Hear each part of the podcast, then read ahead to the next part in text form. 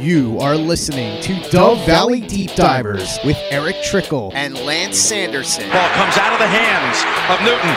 It's on the ground, picked up by TJ Ward at the four yard line. Von Miller did it again. On Overtime Media.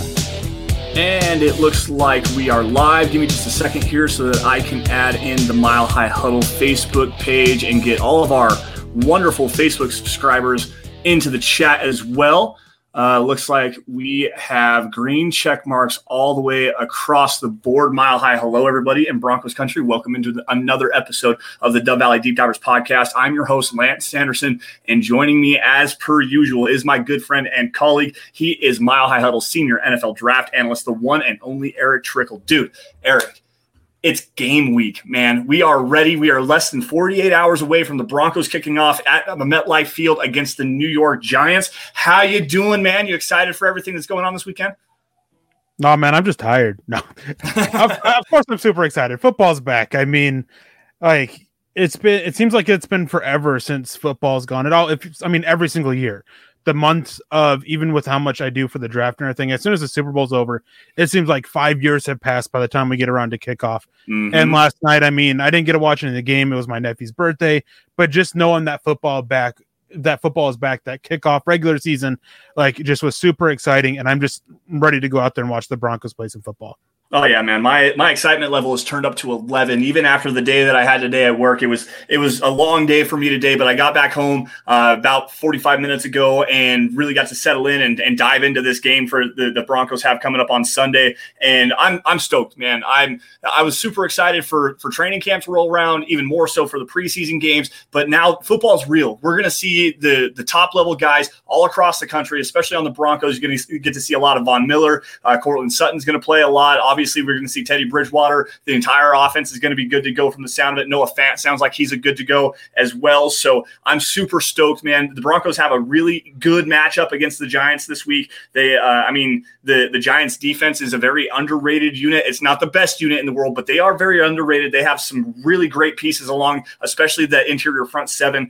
Uh, like there's a lot to like about this Giants this Giants game. But guys, before we break down everything, we're going to go three keys to the, the Broncos win. A couple of critical matchups matchups to watch all of your guys' questions as always, as we do on the Dove Valley Deep Divers. But before we get into that, guys, got to handle just a couple of quick manners of business.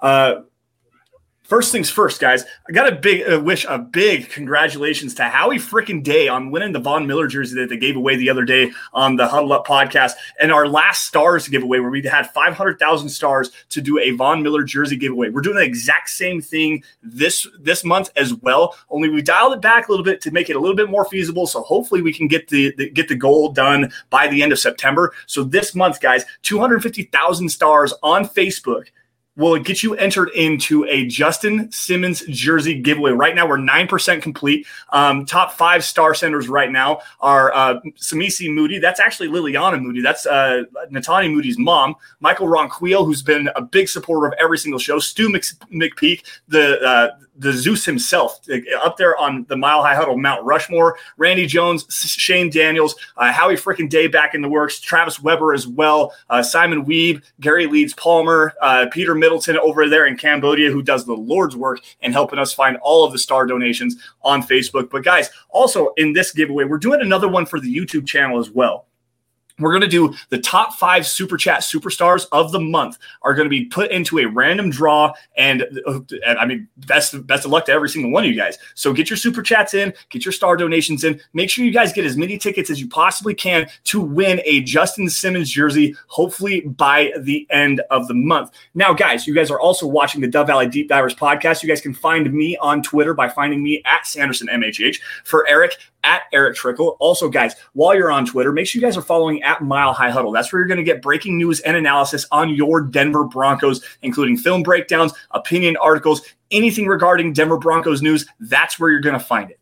Now, Eric, let's just dive right into this entire into this uh, into this game with the the Broncos and the Giants. Uh, big injury news for the New York Giants.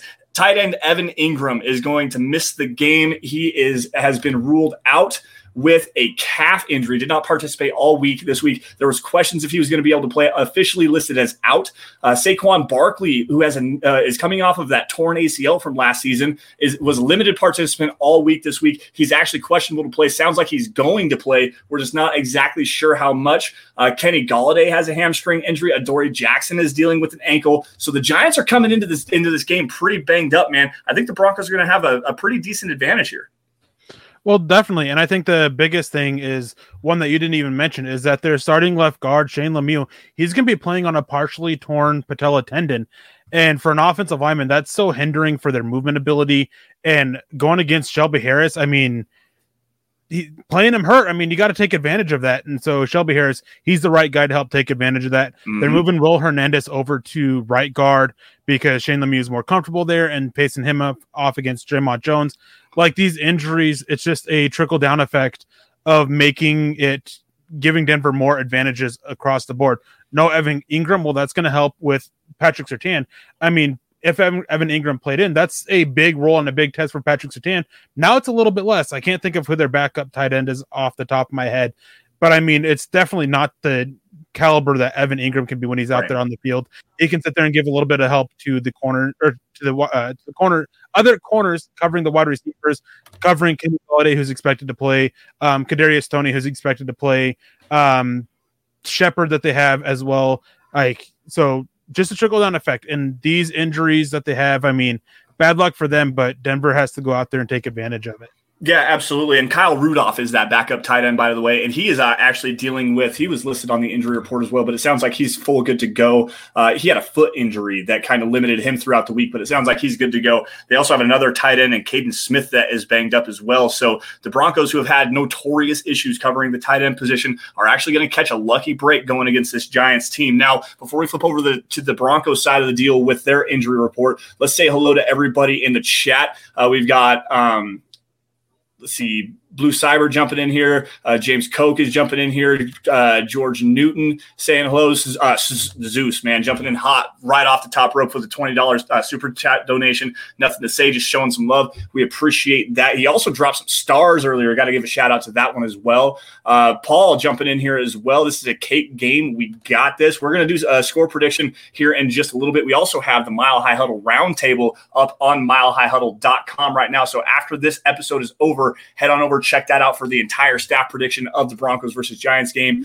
We have uh, Ezekiel Viela in the in the house here. What's going on, guys? Kenneth Patterson, Mark Lindemood jumping in here. There's that uh, stars donation from Stu, uh, Joseph Malinowski over on YouTube as well. Thank you all for joining us on the Dove Valley Deep Divers podcast. We appreciate every single one of you guys that are in here this afternoon. Um, Getting right back to it, though, the Denver Broncos, they have a couple of big injuries that they have to worry about as well. As I just before mentioned, Noah Fant has a knee injury. He was a limited participant in practice on Wednesday, but was full Thursday and Friday. It sounds like he is full good to go. Um, not exactly sure if they're going to put him on a pitch count with Albert Okwuegbunam coming off of that uh, um, off of that ACL injury of his, uh, that he had last year as well. But it sounds like both uh, Alberto and Noah Fant are full good to go. Bradley Chubb, the outside outside linebacker edge defender for the Broncos, also dealing with an ankle injury. This is not the one that he had surgically repaired earlier in the offseason. It's a different one. not exactly sure the full extent to it, but he was limited Thursday and Friday is questionable to play. Not exactly sure how much he's going to play. And we might potentially see a lot of Malik Reed and really a guy that shined in training camp and Jonathan Cooper Eric, what's your takeaways on that? I mean, obviously, you want Bradley Chubb to play. He is definitely in a different class um, above Malik Reed and Jonathan Cooper. But the biggest thing too is that Andrew Thomas, their left tackle, mm-hmm. is I wouldn't I watched every single snap he played in the preseason, and it looks like that he actually regressed from last year, which is saying a lot because last year he was absolutely terrible out there on the field, and he does he leans and lunges and just constantly puts himself off balance, which is so easy to take advantage. And Bradley Chubb, what say whatever you want about the number of sacks that he had last year. He does such a good job of maximizing leverage, and if Andrew Thomas leans a little bit, he's going to capitalize off that. He's going to make mm-hmm. it um, use that to his advantage. So it's going to be very interesting to watch what happens there, and hopefully Bradley Chubb able to, is able to go. If he does, it's going to be on a snap count. But even for 20, 30 snaps on the game, Denver can use him to help keep the other pass rushers fresh a little bit and get some of this chemistry down on opposite ends between um, Von Miller and Bradley Chubb. Right. Uh, you you really kind of alluded to it, and that's the Andrew Thomas situation here because he has bad pad level. He does get uh, get super top heavy at times, and Bradley Chubb, as you kind of alluded to, really does win with great pad level, strength, uh, speed to power, and he also has a really quick first step, and it's an underrated aspect for a guy that's 270 pounds. Like Bradley Chubb is super quick off the snap, and just like Von Miller, I mean, they are lightning quick coming around, uh, coming off the edge. So the, even if it is limited participation from Bradley Chubb, I really do expect him to take it to take it to Andrew Thomas and really get after the quarter, get after Daniel Jones. Uh, Eric and I were talking about this uh, coming up right before we went live about the like where Bradley Chubb is as, as far as like in the in the tiers of pass rush. Obviously, he's not a top five guy, but really, if you think about it, you go back and you look at his pass rush productivity grades, um, his uh, his win rates and stuff like that. The the amount of pressures he had was what we had what fifty 52 total pressures last year, which was seventh in the NFL. Even though he only had eight and a half sacks or eight sacks, something like that, it, he wasn't necessarily getting home. He's still very disruptive in the backfield. So to me, if you if you don't have to play Bradley Chubb a lot in this particular game, kind of let him rest up, get him get him back into shape, and really get pushing forward for week two and three and for the rest of the season. To me, that might be the best route for the Broncos to take here because I do think that Jonathan Cooper is really going to have a, a, a very decent game as well as that that I think he's probably going to be the first guy on the field on that side of the field because Malik Reed is really that backup to Von Miller. I mean, it's you're just like looking at semantics there with edge rushers. You move them around enough. Malik right. Reed, he showed he's comfortable enough rushing off the other side. I mean, he did that two years ago for Bradley Chubb. So, uh, I mean, wherever he's listed on depth chart doesn't matter much. Bradley Chubb doesn't go. It's going to be a lot of Malik Reed out there. Jonathan Cooper will come in and spell them. But I mean, talking about this for the edge rushers for the Broncos going against or the going against this Giants offensive line. I mean, another huge advantage that actually the Giants have is on the interior of their pass rush. Mm-hmm. Demarcus Lawrence and Leonard Williams. Leonard Williams is probably one of the most underrated interior pass rushers in the NFL. They're going to be going facing off a lot against Lloyd Cushenberry, who really in the preseason didn't look any improved at all. They've got Dalton Risner, who is who struggled a lot last year. We guys see growth from him, and Graham Glasgow, who is just Graham Glasgow. He's solid, but he's not great, mm-hmm. and that can be very problematic for the Broncos offense. Um, Teddy Bridgewater, it's he's still working on getting this new offense down. I mean, granted, he's very familiar with it, so it's not like brand new to him. It's just kind of a uh, kind of getting new verbiage down and everything. He has a advantage of that. I mean, he spent time obviously in Minnesota in a very similar offense. He, he's familiar with it, anyways. So it's not a huge deal that he's learning it, but I mean, getting this pressure up the middle, taking away the inside running game that Pat Shurmur likes to do, is just very problematic. Demarcus Lawrence, Leonard Williams, the Denver's interior, they have to figure out a way to deal with them if they want to keep their run game going as it is and not let Bridgewater just get consistently pressured up the middle.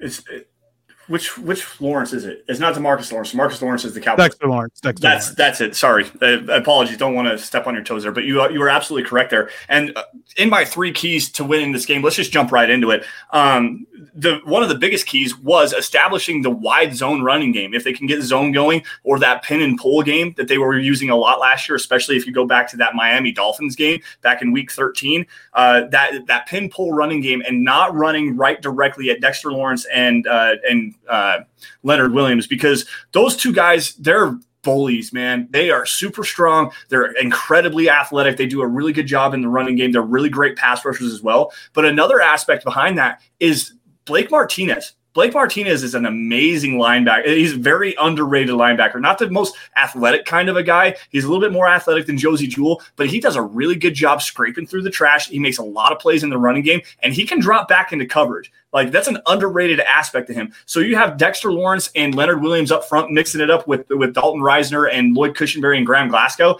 and then have a, a guy like Blake Martinez and even Jabril Peppers, who's a really good uh, run field defender on the inside. Like that's a like that's a big thing. The Broncos have to establish that they can get outside of the tackles in the running game. They can't they can't really rely on that inside zone aspect because Lloyd Cushenberry is still. I mean, he he improved a lot in his strength and it's very noticeable, but he's still not strong enough. Not to go against a guy like Leonard Williams, who might be one of the strongest interior defensive linemen in the entire NFL. Like this, that's a bad matchup for the Broncos there. So they really have to get outside in the running game on offense. I also like their ability to be able to use the quick passing game.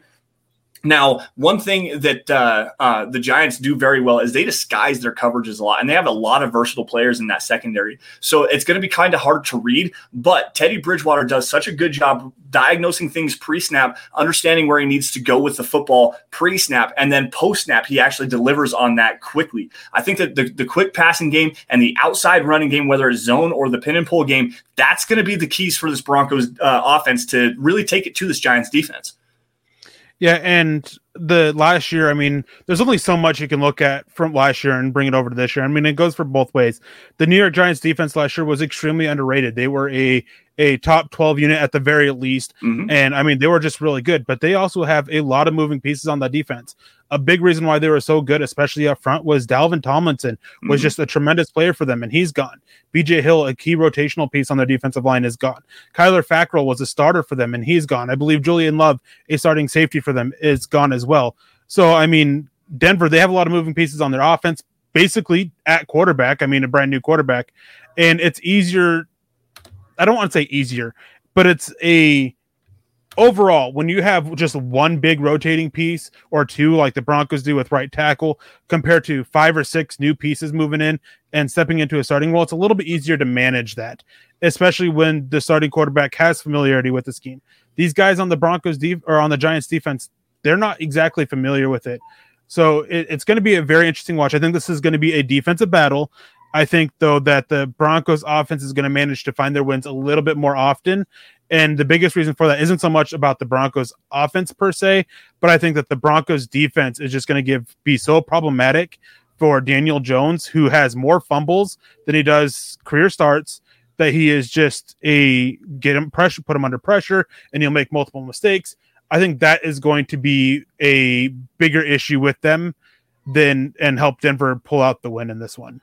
Yeah, absolutely. And to my second point, you kind of just alluded to it. It's the defense. It goes uh, the second key to the game is getting after Daniel Jones, and we kind of already talked about it with Von Miller and uh, and uh, Bradley Chubb and Jonathan Cooper and the guys coming off the edge. But you also alluded to it as well with Shelby Harris and Dre'Mont Jones. Those guys getting after the passer along the interior of the defensive line. Daniel Jones is a really good quarterback as far as running the football, but that dude turns the football over more than uh, way more than Drew Lock. It's actually quite amazing. I heard an interesting statistic today. um, real quick, Dan- I, real quick, I just want to mistake something. Is I said Julian Love is no longer with the Giants. That is actually incorrect. I just looked at the wrong wrong tab I had open. Oh, so Julian Love is still with the Giants. He's not a big piece in this.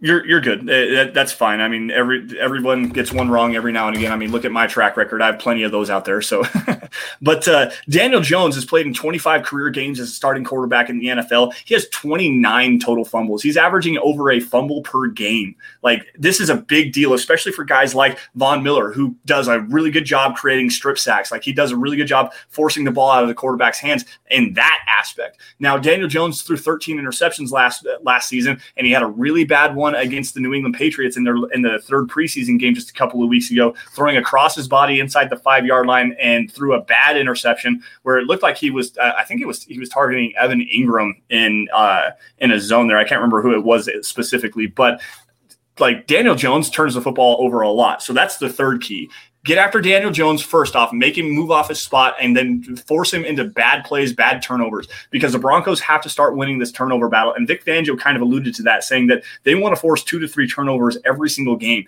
And this Broncos defense has the guys that are able to do that. I mean, Justin Simmons had five interceptions last year. Uh, Kyle Fuller in this Vic Fangio defense led the NFL in 2018 in interceptions. Bryce Callahan as well as a guy that can get his hands on some footballs. Um, and then you also have the strip sack ability of, of Von Miller, Bradley Chubb, guys like that. Like it, Daniel Jones is a turnover prone quarterback, and that is the big thing. You have to get Daniel Jones off his spot, make him make bad decisions, and, and turn and force him into turnovers. Yeah, and the issue with that is that you can't sacrifice your coverage to get your pressure on to on Daniel Jones because Daniel Jones, one thing that he actually does very well is he does he works the deep ball pretty well. I mean, the weapons that they have definitely helps, but he works so well with timing and everything. Mm-hmm. He was a top 10 quarterback last year when attacking 20 plus yards downfield. Yep. I mean, he had a really good adjusted completion percentage, which counts for drops. He had a very one of the he had one of, if not the lowest turnover worthy plays when attacking deep. Very, I mean, just outstanding when attacking deep. So you can't sacrifice his pressure, which means that you got to be careful with your, your the blitzing that you bring. And this is going to be a game really that I think that Vic Fangio's philosophy of winning with as few pass rushes as possible really needs to to factor in, which is one good reason why Denver has such an advantage with their defensive front over the Giants' offensive line. Yeah, no, absolutely. I totally agree with that. Now, getting on to the next part of this conversation here uh, critical matchups to watch Broncos versus Giants here. Offensive side of the football, I really am kind of curious how Noah Fant is going to go against Logan Ryan. Logan Ryan to me is is a solid player. Don't get me wrong; he's playing safety for the Giants. I think he's massively overrated in coverage. Like he is not very good. A couple years ago, he's one of the worst uh, cornerbacks in coverage. I think he was actually graded out as the worst cornerback in coverage per Pro Football Focus. So Noah Fant over the middle of the field against Logan Ryan, where he can really use that athleticism and his size to bully Logan Ryan. I think to me that's a big key matchup for this Broncos offense to try to take advantage. Eric, what do you think about that? I mean, it's the issue that I have with that is who's actually going to be covering Noah Fant. Is it going to be Logan Ryan? Is it going to be Blake Martinez?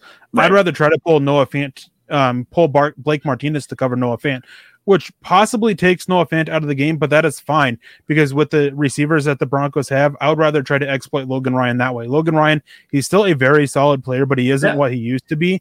And so getting him trying to trying to get him matched up against like KJ Hamler in the slot or something like that would be just far more beneficial than having um, Blake Martinez um, circling the middle of the field and Noah, Fant lined up against Logan Ryan. Yeah. What do you think? Offensive matchup to watch for the Bron- for the Broncos.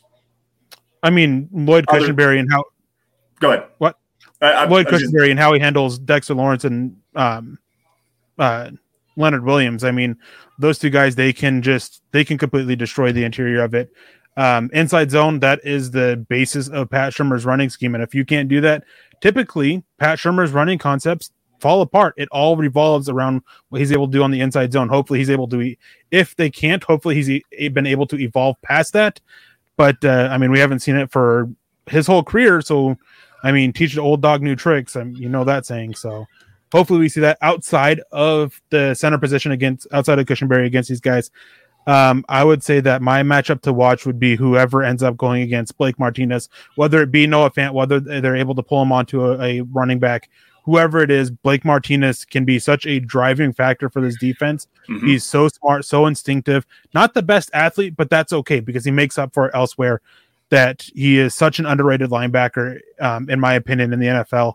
Um, probably not quite top five, but top six or seven at the very least. Mm-hmm. And yeah. he's just he can fly, and you just got to uh, um, account for him just every snap of the game he got so much better in coverage coming out of Green Bay and going to New York last year. He was so much better in coverage last year than he ever was in Green Bay, and he was he was decent. It, like he he turned it on, and a, a, lot of it is like you just alluded to that instinctive level of play that he has. I really do like Blake Martinez a lot, and I, I don't know about top five seven, but it's definitely a good argument. It's it's hard to argue against that. We're gonna go back to the stars chats uh, here really fast. Lawrence Rivera dropping 600 stars earlier. Stu McPeak with 500 as well. Uh, Gary leads Palmer with 200. Uh, Travis Webb, Travis Weber 125, and Corwin Robinson with 99 stars. Thank you all for all of it, uh, everything you guys do. Seriously, I say this every single week. If it weren't for you guys, we wouldn't be able to do what we do, which is cover the Denver Broncos. So we really do appreciate that.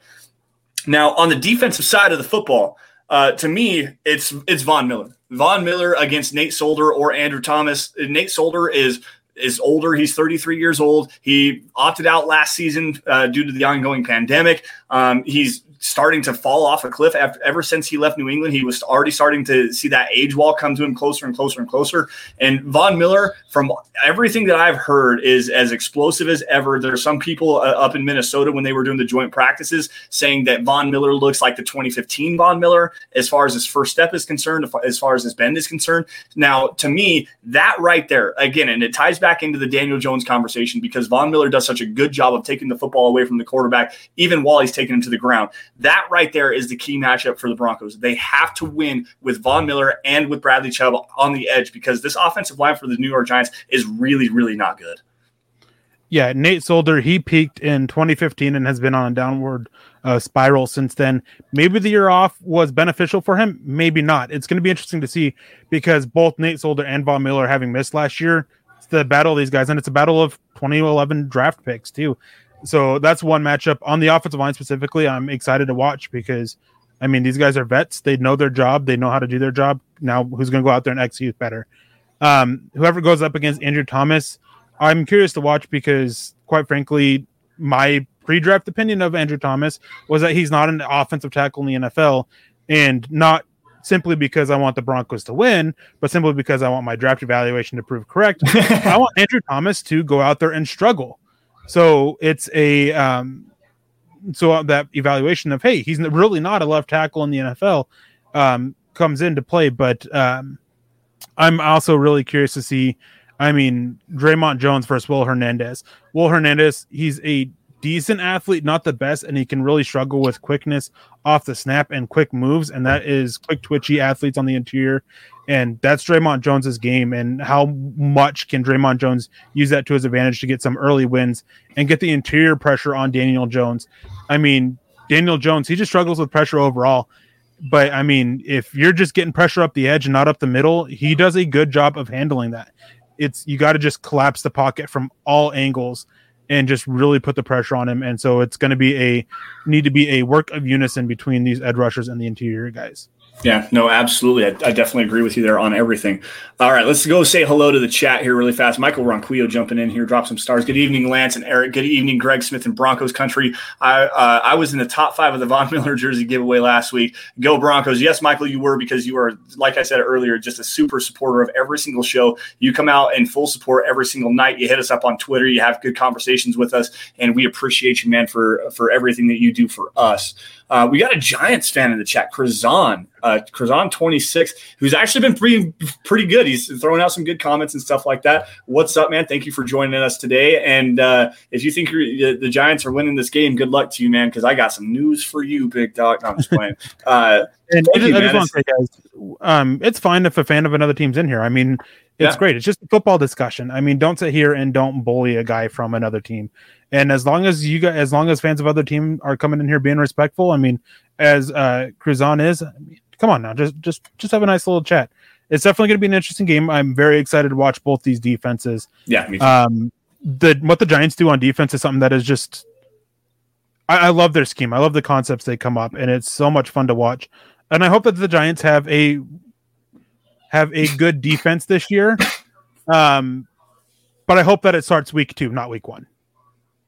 Yeah, it, that that Giants defense is really fun. I kind of alluded to it just a little bit ago. Um, they do a lot of really good disguise schemes, especially in their coverage they will do a lot of rotational coverage where they'll show two high and then rotate it to a single high and, and bring Jabril Peppers down into the box, uh, move him move him around into the flat and stuff like that. They actually drop Blake Martinez just straight vertical into it's almost a Tampa two kind of a look every now and again. They'll do some of some stuff like that. They mix in man, they mix in zone, but the the biggest thing is is the, just the disguise. It, like it's so fun to watch when you look at it in the all twenty two angles where everything is moving and rotating and and synergy, and they're figuring out the way to cover up these holes and stuff like that. And they also do a fairly decent job, especially with Dexter Lawrence and especially with Leonard Williams, of creating that interior pass pressure. Um, they really do need to upgrade on the edge, though. Uh, I was listening to the radio earlier today. Uh, Lorenzo Carter is coming back. He's uh, their strong side linebacker, probably their, their primary edge rusher from from the one side. Um, he's coming back from a torn Achilles from last season, so it's going to be interesting to see how he looks.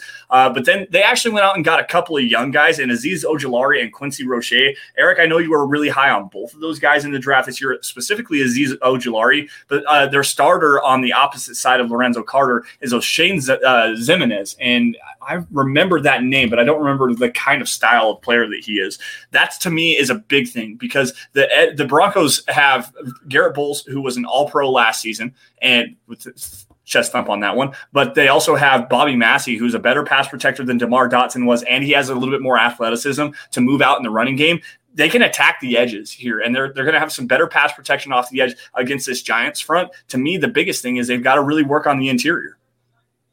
Um, definitely. I mean, Oshane Ximines is a kind of a quicker, decent power pass rusher, um, but definitely wins with speed, which is going to be interesting to watch against Bobby Massie. Mm-hmm. Um, we have a comment in the chat. Chase Wellner with the five dollar donation says, "Which rookie not on the Broncos are you excited to watch this Sunday?" Um, well, just give me a second, real quick. I'll pull it up. I know that um, uh, Azeez Ojulari is definitely one of the guys that I'm looking forward forward to seeing the most. Um, but let me let me there's grab another one on there as well. I got to pull up their draft class because I can't remember. Uh, I'm. Uh, I'll just jump in here really fast. I'm intrigued to see uh, um, Dyami Brown in Washington. I really do think that he's gonna he's gonna succeed a lot. They have some they have some injuries at the wide receiver position. Ryan Fitzpatrick does a good job working with the slot. Dyami Brown is a guy that I'm really looking forward to offensively to watch. Um, and then uh, as far as defensively, Jalen Phillips. Jalen Phillips is one that I'm really intrigued by. I, I want to see how he does. So that's. I also want to grab this really fast before you jump in here, Erick. Uh, seeing a lot of questions about Bradley Chubb uh, and Robert Caslow jumping in here asking if he's out for the season. He is not out for the season. He's not even out for this game. He's going to play this week. Um, he's just got an, a, a, nicked up ankle right now. Um, it's kind of holding him back. He's a little bit slow in his progression through that, but it does sound like he's going to play, and it does sound like he's going to uh, play significantly. I'm guessing probably 50, 60% of the snaps, anyways. But uh, no, he is not out for the season. um, what are you laughing The other guy that I was excited to watch is actually on the Giants pup list and, and Aaron Robinson. So, mm-hmm. uh, yeah, so Azeez Ojulari, I'm very excited to see what he can be. Um, he was a guy that I was very high on the draft, but there were some uh, injury concerns with him that caused him to fall a little bit. So we'll see what happens there yeah, guys, get your questions in. We're gonna kind of run uh, run through some more stuff here. I got three keys to a Broncos loss coming up here in just a second, but uh, make sure you guys get your questions in. We're gonna open this up to the chat here for probably the last fifteen to twenty minutes. Make sure you guys get all your questions, get all your super chats, get all your stars in, everything like that, and we'll be sure to handle as many of those as we can, and hopefully do a little bit of rapid fire there. Now, three keys to a Broncos loss. And it goes back to Saquon Barkley first and foremost. What is he going to be able to do in the passing game? Not necessarily in the running game, in the passing game. If he does play a lot, uh, his rookie season, he caught 91 passes for over 700 yards and a t- and I think it was two or three touchdowns, something like that. And the well, Broncos have been notorious not only bad covering tight ends, but also running backs out of that backfield. So if if Saquon Barkley plays the majority of the game, that to me is a big thing. If they cannot limit his effectiveness in the passing game, that's going to be bad for this Broncos defense.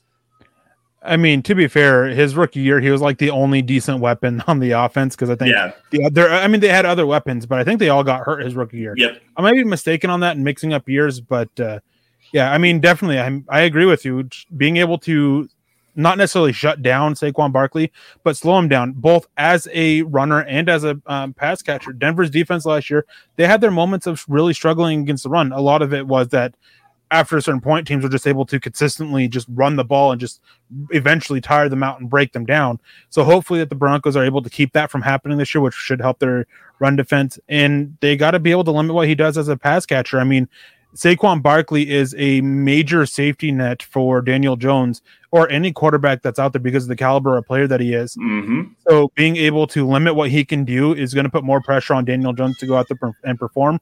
And the more pressure that's on there on Daniel Jones, not just physical pressure from pass rushers, but uh, pressure on his shoulders, the mental side of things of it also can lead to mistakes. So if they can't take out Saquon Barkley, this could end up being a very rough day for them. And I'm going to go ahead and jump in with another key, at least for me, is I've talked about it quite a bit. I've mentioned it multiple times. Lloyd Cushenberry. I mean, yep. to me, this is one of those games that you win or lose by what happens in the trenches. So if Lloyd Cushenberry can't handle Leonard Williams, Dexter Williams, and Austin Johnson, who is their starting nose tackle, then this is going to be a very long day for this Broncos offense. Lloyd Cushenberry has to step up and show that why he was drafted in the third, or better yet, why he was overdrafted in the third round by the Broncos last year, and finally step up and perform. Yeah, absolutely. To me, and you're you're absolutely right. We have talked about it enough, and I the, the other key that I had here was um, not being able to to get to Daniel Jones.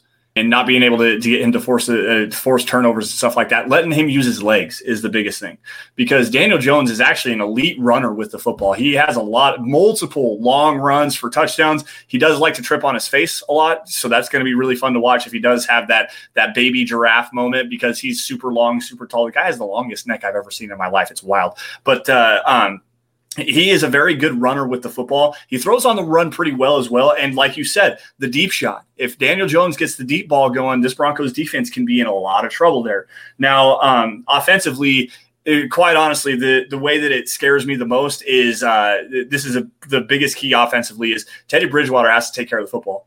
Uh, turnovers and and pass protection are like the two of the and establishing the running game. Those are always going to be three big keys. But Teddy Bridgewater cannot have one of those games where he throws you know two interceptions, doesn't put the ball in the end zone, and has a, a strip sack fumble because Daniel Jones might be able to do just enough against this team. And if if the Broncos are losing any of their opportunities to score points, Daniel Jones, uh, while he may not score a whole bunch of touchdowns, they might kick a bunch of field goals. And with this defensive battle, if the Broncos can't get the ball rolling, I mean Daniel Jones can do some things man. He really can. So Teddy Bridgewater really has to take care of the football. I mean, he does. I mean, it's just a simple fact of you don't want to give their offense more opportunities, mm-hmm. and you don't want to let their defense get extra opportunities for rest. I mean, this defense, any defense, even the Broncos defense this year, the more the opponent's offense has the ball, the more tired your defense gets. I mean, we see it time and time again with how these guys break down. So it's got to be you can't get those turn you can't turn over the ball, and that's something that Teddy Bridgewater does decently, but not like he's not excellent at it. Um, I actually have a couple pieces or a piece out breaking down his interceptions from last year, and mm-hmm. another piece that I'm working on right now. And he can't make these kinds of mistakes. There seems to be um, a lot of it is that everybody talks about his arm strength, and his arm strength comes into a factor on multiple of these interceptions, but not in the way of oh he's underthrowing the ball. It's there's this on some of these shorter throws at times he can just put a little too much on it and just sail past his his receiver and throw the interception.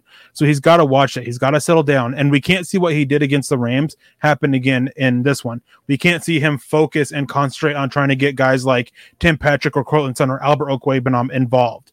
We can't have that. You got to spread the ball out. He's got to go out there and he's got to be normal for lack of a better way to put it, he's got to put a normal Teddy in the fact of spreading the ball around, not necessarily the short throws, not necessarily the turnovers and stuff like that. I mean, well, including not turning the ball over, of course, but spreading the ball around, just using your weapons, trusting your weapons, letting your weapons go out there and make plays. Yeah, absolutely. All right, let's jump back to the chat here. We've got about 24 minutes and some change to to run through a bunch of these questions here. Uh, James James Koch coming in with a really good point. The Broncos have to be mentally tough with the anniversary of 9/11. The New York crowd is going to be even more raucous than they already are. Uh, they got to stay patient but aggressive. Go Broncos, baby! And yeah, that to me that's that's a big X factor in this game. I mean, it's it's the city of New York. That whole city is going to be on fire on Sunday, especially for this Broncos game, um, and that can that can really fuel a team in in a certain way. your crowd's all raucous and they're they're they're fired up from what happened uh, 20 years ago tomorrow. Um, and that's always 9-11 is always a, big somber day. Erick, you know that for me. Um, I, I, it's just it means so much, especially to that city and those players could come out, and that could be the, the biggest X factor in this game. Like quite honestly, uh, that that one is a very astute point, James, and I appreciate you for bringing that up. Uh, let's see here. Uh, Robert Caslow jumping in here. Uh, what part of the Giants is better, offense or defense, Erick? Defense. Absolutely. Easily. Yep, no question about that. And uh, quite honestly, because a big part of it, especially for Week One, is the injuries to uh, Evan Engram, Saquon Barkley not being fully healthy, Kenny Golladay dealing with a was it a hamstring or a groin? For who? for Kenny Golladay, I think it was a hamstring injury. Uh, hamstring um, is what was listed. Okay. Um, so yeah, the, the offensive weapons, and then Daniel Jones just being such an inconsistent quarterback, especially you know turning the football over. That's a big thing here. Uh, let's see here. Uh, there was a couple of good ones up here. I just want to grab this one from Jay Kozad about you guys don't sound too confident. Um, no, we're both confident that the Broncos will walk out with the win in this one. Yep. Um, I mean, everybody on the Mile High Huddle staff, we all picked the Broncos to win. Um, you guys can check that on milehighhuddle.com and uh, go and read our predictions and why we have it being uh, the way we do. Yeah, absolutely. Um, and a lot of what I've said tonight, we're, we're just trying to break it down for you from all angles. Um, this is what we do on the Dove Valley Deep Divers. We don't attack just one single thing. We want to bring every single factor into it for you guys. So, and it may sound a little bit monotone sometimes, and may sound like we're not bringing bringing it to you with the most confidence, but th- it's confidence in our opinions, and we want to bring to you every single one of those.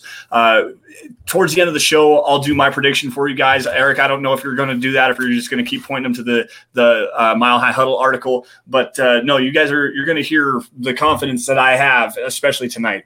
Uh, let's see here. Michael Ronquillo jumping back in. I think he has some stars on this one as well. Who will score the first touchdown for the Denver Broncos against the Giants? Go Broncos. Erick, what do you think? Courtland Sutton. I'm going to disagree with you because I've got a uh, and it, I mean okay. I'm used to being wrong. Well, no, it's it, this is this is bold prediction because the uh, where is it at here? Actually, you know, I'll just grab the first one. Uh, Surtain is looking forward to seeing, uh, as well as Lawrence Wilson Jones and Trey Lance. This is talking about the rookies. Patrick Surtain is going to have a pick six on on uh, on Daniel Jones, so that's going to be the first touchdown. Pat Surtain is going to again silence all the people that said that they should have went out and got Justin Fields, got much like he did against the Minnesota Vikings, and take one to the house for the first score for the Broncos, first score of the game. Actually, I call that. Now you were one of those people, so. hey, you know what? I was, and I, I, I was also one of those guys that said it doesn't necessarily matter. Uh, like I, I can want Justin Fields all I want to, like, and, and that ship sailed. It's it's a done conversation. I can want Justin Fields and think that it was a bad move, but also still at the same time think that Pat Surtain is an amazing player. And the Broncos picked a, a great player, a, a top five corner, a top five cornerback, a guy with that kind of upside. But in the situation where it was, the quarterback was more important than the cornerback. So there is the criticism there. Now, I do I do love Pat Surtain. I think that he was a great player. I didn't like the scheme fit, but it looks like they're figuring out ways to use him the right way. And I am very high on him in this defense. I'm not gonna I'm not gonna deny that by any stretch of the imagination. So there's that. We'll just end that conversation there. Uh, let's see here. Um, who do you think will have more rushing yards? Uh, is this going to be on the season or is this going to be just in the game? Uh, Melvin Gordon or Javonte Williams? Erick, let's do both. Actually, let's do both. Melvin Gordon for both. Melvin Gordon unless he, unless he gets hurt. Okay, and that's that's a fair thing. Um, the one thing I will counter on that as well is if he has those fumbling issues, trans uh, just continue that he's had for the majority of his career. Um, I don't think that uh, they're going to. They're they're, they're Pat Shurmur's not going to allow that to happen again. And if I remember correctly, I think Javonte Williams only had like one fumble in almost 500 career carries at North Carolina. Like that guy doesn't fumble the football, so that to me is a is another one. Uh, but I'm going to agree with you. Melvin Gordon will have more rushing yards on the season and against the Giants. I think they're going to slowly work Javonte Williams in, and I think that's what the plan really was for the entire majority of the season because Melvin Gordon's making eight million dollars, and Javonte Williams is their prized possession as a, a guy they traded up for in second round to go and draft. They want him as the future, so they're going to limit his impact early, maybe move more towards him towards the end of the season to keep Melvin Gordon fresh for a potential playoff run because I think this Broncos team has enough ability to go to the playoffs this season. Um, I will add though that if the Broncos can't figure out how to handle Dexter Lawrence and Leonard Williams up front, then it would make more sense for them to go to, to Javonte Williams more often in this game than Melvin Gordon. Yes, it would because of his his vision and his ability to bounce it to the outside. I do like the oh, his physicality. Yeah, that's that's also he's far, he's far more physical than Melvin Gordon. So if they're constantly crashing up the middle and everything, I would trust him to break the tackles more to get some positive yards than Melvin Gordon. Yeah, absolutely. Uh, Peter Terranova jumping in here. Uh, does Pat Surtain play the first snap on defense? I'm going to jump this one off really fast. Um, it depends, and I know that that's a, like a cop out answer, but to me, um, it, it, depends on the the package that the Giants roll out on their first snap and what the Broncos think that they're going to be able to do against that. Because Pat Surtain, while he was a, a top ten pick, right now could be considered quarterback four on this roster behind, you know, Kyle Fuller and Ronald Darby and Bryce Callahan. So they could roll out their nickel package and have those three guys on the field before Pat Surtain. Um, if the if the Giants run three wide with an, with a tight end as well, and they want to run a, a, dime package or even a, a, a lighter nickel, that, essentially, and have Surtain play that star role, that star safety role, they they could potentially do that. it's just hard to tell at this particular point. So I'm not going to say yes or no specifically until I know a little bit more, and then well, yeah, I, I, I don't know. It, it's it's a long long walk to a small drink of water there, but uh, I I don't know. I, I Erick, what do you think? I mean, there's obviously so many variables in it. I mean, what do they line up in? I'm not going to sit there and say that he will, but I won't say that he won't either because there's just so many variables about it. And I have Tez Esquire saying, "You guys think Williams is more physical than Gordon?" That is cap. Uh, no, that is truth. Mm-hmm. Um, Melvin Gordon just doesn't handle contact very well. He's one of the worst guys when it comes to creating yards after contact for himself, and he does. He's one of the worst guards when it comes to breaking through these tackles and mi- forcing missed tackles. So, like Javonte Williams is just far more physical. Javonte Williams didn't Javonte Williams set the NCAA record last season for most broken tackles in a single season? Like something like that, yeah. It's ridiculous. And Melvin Gordon, yeah, while he he's a physical runner, especially inside the five, like that guy is he has a nose for the end zone, that's to be sure. But as far as an every single down player, Melvin Gordon does slip up on first contact a little bit more, and he doesn't have the best balance either. Like quite honestly, Javonte Williams with this balance after he bounces off a guy to continue to get back to full speed as quickly as he does. Uh, Javonte Williams is going to be a, a, special player, and I, yes, he is a more physical runner than um, than uh, Javonte Williams is. Let's see here. Um, see if I can find another good one here. Uh, I don't want to. I'll grab it. It's a it's a rough question. Uh, is Bradley no. Chubb a bust considering we could have kept Shaq Barrett? Not no. yet. No. Not yet. You gotta you gotta get him through the through the rookie contract at least. He has to play well this year. I will say that he has to play well this year, and he has been playing well. Um, one could argue he is in the top 10 to 12 edge rushers in the NFL based on his production. A big problem is, and Erick and I were talking, like I said, we were talking about this earlier before we went live. Um, you have the injury issues there, and then also some of the lack of productivity as far as the sack numbers go. However, sack numbers don't aren't a, a true indication of how effective an edge rusher is. I mean, you have the pass rush win rate, how many pressures he got, uh, how disruptive he was as far as in the running game, and Bradley Chubb's a great run defender as well. Um, I, I won't say that he's a bust right now, and I'm not even going to say that he's going to trend that way. But I will say that for a top five pick, it has been just a little bit underwhelming, in my opinion. I definitely agree. I mean, this is a guy who he had a very promising rookie year, then missed a year or missed 12 games, then came back. And last year, he had a very solid year. I mean, I don't think people realize just how good of a year he actually had last year. Um, he was double teamed on like over 80% of his reps. I can't remember the exact number of it. I mean, it was just a, a large amount of his um, percentage of his total uh, pass rush snaps. And he still managed to get one of the highest amount of pressures off the edge. I mean, he had a really good year, but the injuries are concerning. He missed time, um, his rookie or he's missed time multiple years, including that, um, uh, the year that he tore his ACL. So got to see what he is. Um, right now, he's probably looking at a deal a little over twenty million dollars, simply because of the what TJ Watt just set with his new contract for the right. new price range for it. I mean, that's tier one. Bradley Chubb's in that tier two, which is probably twenty to twenty five million uh, dollars on an average per year basis. So, I mean, he he's good. But good news is that Denver has some time before coming to his contract. So. Yep. Uh, we'll see what happens this year before we really determine where his cost should actually fall in. And I, while I agree with you, I, I do still think, and again, we were talking about this earlier. I, I think there needs to be some injury protection there as well, especially if the Broncos are going to extend him a contract uh, right immediately following this season. They have extended the fifth year option to him, so they have that in their pocket to kind of work with as well. Maybe get another year underneath their belt and and really take a, a good long look as a prove it deal. Um, to me, somewhere between the 18 to 22 million preferably about 20 million would be the area that I would pay him.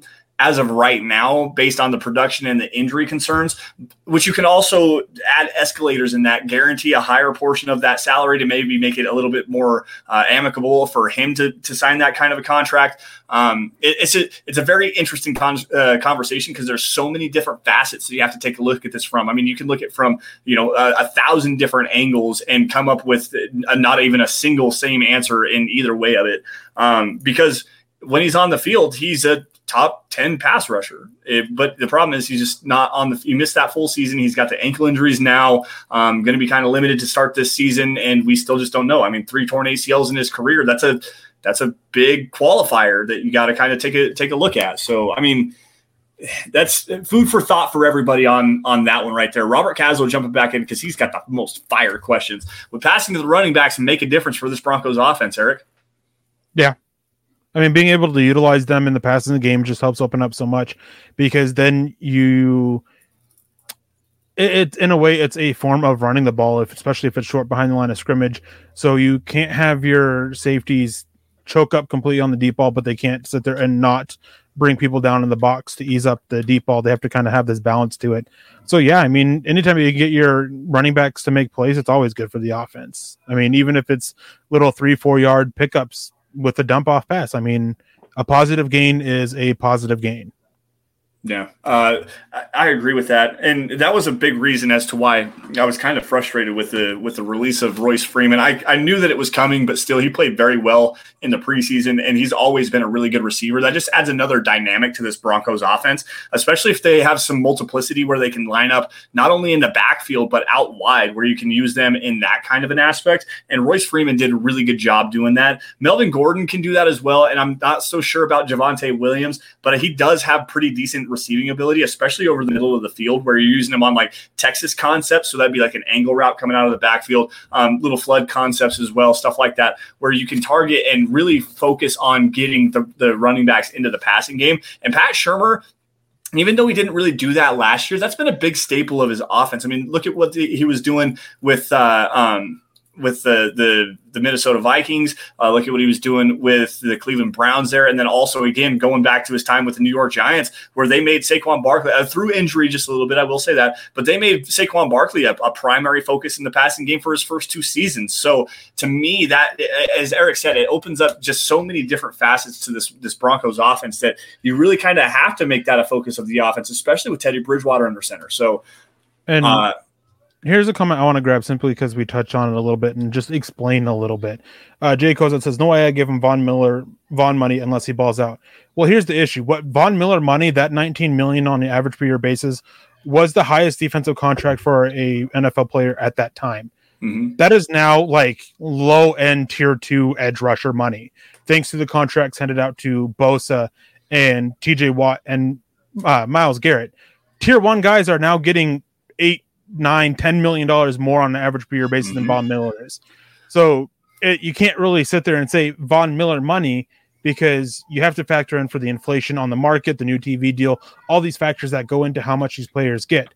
Von Miller money with inflation now is like 28 29 million dollars on an average per year basis. It is this TJ Watt level of a contract. So no, we're not saying give Bradley Chubb, T, uh, Von Miller money. We're giving saying give Von Miller what is fair for an edge two or a tier two edge rusher, which now due to inflation is about 20 to 25 million, right around 22 million, really.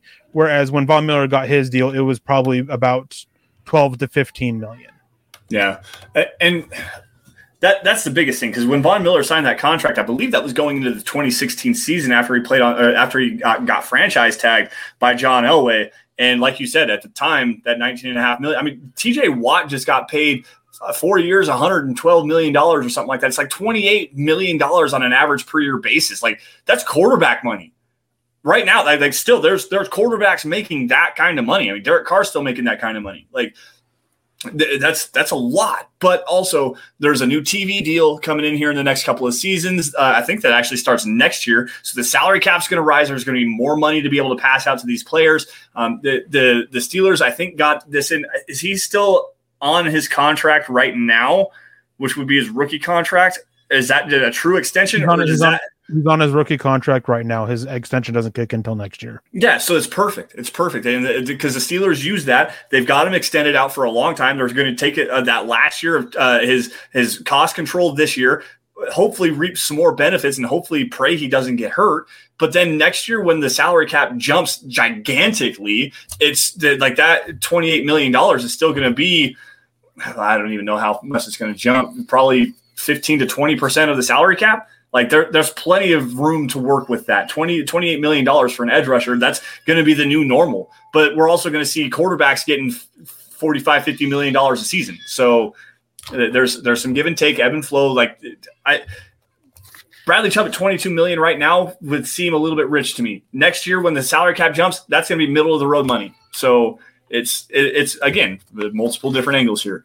Uh, let's see here. See if we can't find another couple of good ones. If not, we're going to sign off for the night. Uh, Lawrence, I tried to do that just a little bit, and I actually have. Let's see, where did it go? I know you just dropped some stars. I want to give you a shout out on that right here. Uh, dropping some stars on Facebook. Uh, said something about we had a better coaching staff uh, that year and more offense. I'm not exactly sure what that comment is about, but just wanted to uh, show you some appreciation and, and uh, thank you for the shout out. Thank you for the stars, and we appreciate you for joining us tonight, man. Um, let's see here. Is the Broncos O line better at pass protection or in the running game? That's a good question. Um, I'd say really neither because the same player is the weakness in both of them. Yeah, and you, especially on the offensive line, you are only as good as your weakest link. Like, and that's uh, that, that's a super cliche, but uh, um, it, it is actually very true. Um, Trevor Trevor Sandell came in. Quick thoughts on Matt Corral. Um, I actually have an article up talking about 14 quarterbacks that might be in this upcoming draft. Some of them, of course, can decide to return. Um, Matt Corral, uh, my first initial watch of him earlier this summer, um, wasn't super high on him. Um, but I went back and I watched him again for my second one. Um, I have right now he's one of my favorites for this quarterback class. Not a top guy. I still think Malik Willis is the best, and then Spencer Rattler's right behind him. But Matt Corral could possibly end up my quarterback three for this class. Um, so, and then Robert Castle, Duncan on Kush, always, always. You're muted. There's a sorry about that, guys. Uh, my my son is starting to freak out, so we're gonna have to wrap this up here in just a minute. But uh, um, there's the we that's what Erick does. He dunks on Lloyd Cushenberry all the time. Like we've got the Teddy Bridgewater guys, we've got the Garett Bolles guys that just continually knock somebody. But I will say, in Erick's defense, he has come back around earlier this offseason saying that uh, Lloyd Cushenberry has looked a lot better compared to what he was last year. So well, no, I, I, that that was what the talks were, and once game started, yeah, that wasn't the case. um, so the funniest thing happened is my first article breaking down Teddy Bridgewater interceptions came down, and all summer long, all spring long, going back to middle of last year, I was called nothing but a Drew Lock hater. Well, immediately after this published, I had a guy message me on Twitter, sitting there calling me a uh, Teddy Bridgewater hater and telling me to break down Drew Lock's interceptions. Like, eventually, people will realize that if a player plays poorly, I'm going to call them out on it. If a player plays well, I'll call them out on it. Like, I don't pick favorites. I don't think Lloyd Cushenberry was good last year until he proved me wrong. Lloyd Cushenberry was a bad pick. I mean, he, he hasn't played up to expectations. He was overdrafted. And yes, maybe a little bit of this is just anger that the freaking Atlanta Falcons took my guy just a little bit before they were able to get it. But uh, um, yeah, Lloyd Cushenberry was, I mean, Denver made it clear. They drafted a guy to come in and compete for him in the third round. They made it clear that they weren't happy with his production last year. So, I mean, hopefully he goes out there and he proves it wrong because I want every player that the Broncos draft to succeed. But uh, it's not looking good for Cushenberry. I was a big fan of Lloyd Cushenberry. I know that you were a, a Matt Hennessy guy, um, that dude from Temple who's actually starting for the uh, Atlanta Falcons, I believe. Um, but uh, Cushenberry, I didn't. I I knew that the functional strength was an issue with him at, uh, at LSU, but it didn't seem to be that big of a deal. I wonder if there was some some more. It was they used him a lot more athletically and got him out in front and got him on some linebackers. Now that he actually has to take on some interior defensive linemen, that lack of functional strength really shows, and it's it's not good. Let's just let's just. Um, Cleats 2K centers need more time to develop, bro. Um, no, center is actually one of the easiest positions to transition to on the offensive line. Yes, it is. Uh, the one thing that I will counter with you on that is uh, learning the offense and understanding the line checks and stuff like that. However, if you have a quality quarterback, they don't need to know that. Oops, sorry. That's that's my well, bad for this. On top of that is the fact that we finally got word this year that Lloyd Cushenberry seems to have the offense down this uh, from this summer. Like yeah, that's not very uh um, you know, comforting. I will I will say though that it is incredibly frustrating when you go back and you watch it's even on the broadcast view and if you if you, like you don't even have to listen very hard.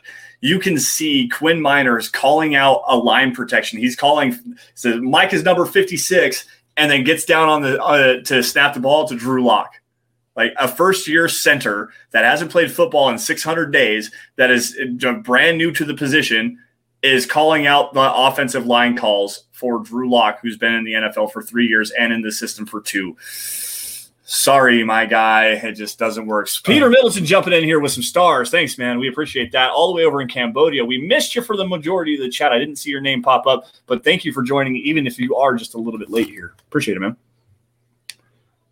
Uh, let's see here. Any any other ones that we can grab? No, let's get out of here. All right, man. Sounds good to me. Thank you all for joining us on the Dove Valley Deep Divers podcast. You guys can follow me on Twitter at Sanderson MHH for Eric at Erick Trickel. Guys, also while you're at it, make sure you follow at DVDD underscore pod. That's where you're going to find out what we're talking about on the Dove Valley Deep Divers every Friday, 6 p.m. Mountain Time. Uh, also, guys, at Mile High Huddle. That's the mother account. That's where you're going to get breaking news and analysis, film breakdowns, opinion articles, anything regarding your Denver Broncos. That is where you're going to get it. Uh, Facebook supporters, make sure you guys go to facebook.com. Uh, slash mile high huddle. Click that blue become a supporter button. That's where you guys are going to get some premium content. It costs five dollars a month, I believe, is what it is. But you're going to get three premium shows, including the Trickel Zone, which airs every Saturday at noon. You're also going to get Kel- Kelberman's Corner and Broncos Book Club. But Erick, what do you got going on for uh, the Trickel Zone this week? Just more uh, more pregame stuff. More pregame stuff. More breaking down what the Giants and Broncos game. Um, real quick, Brian Greenfield came in with a late five dollar donation. Thank you, Brian. We appreciate that. Thanks. Um, yeah, um, I'm going to have Trickel Zone this week, and Trickel Zone during the season is going to be breaking down prospects.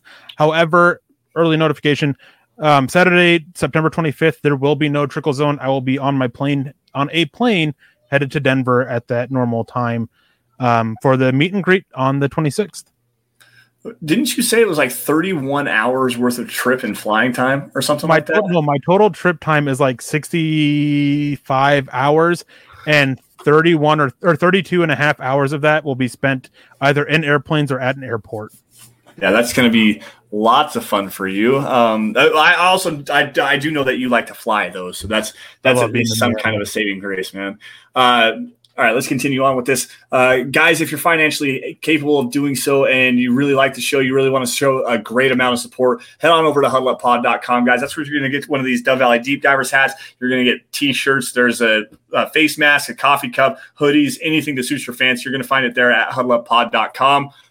Um, and if not, guys, make sure if you're not financially able to do so, or that's just not your bag, you don't want merch, anything like that. Everybody should be doing these three things. Subscribe wherever you guys are watching this YouTube, Facebook, Twitter, Twitch, doesn't matter. Subscribe to Mile High Huddle. Like every video you guys see. And if you love it, share it, get it out in front of as many Broncos fans as you possibly can because that is the most organic way that you can help grow the show and help us do what we do best, which is cover your Denver Broncos. Also, one more last thing, guys. I want to just give another quick shout out to Howie freaking Day on Facebook for winning the Von Miller jersey last week. We are doing another jersey giveaway. This month will be Justin Simmons. Uh, the new goal 250,000 stars on Facebook to make sure that we get that done within the month of September. And on YouTube, the top five Super Chat superstars are all going to be put into a hat. There's going to be a giveaway for the Facebook community and one for the Super Chat Superstars as well. So, guys, make sure every single show get in there, show some love to everybody, show some love to the uh, Building the Broncos crew,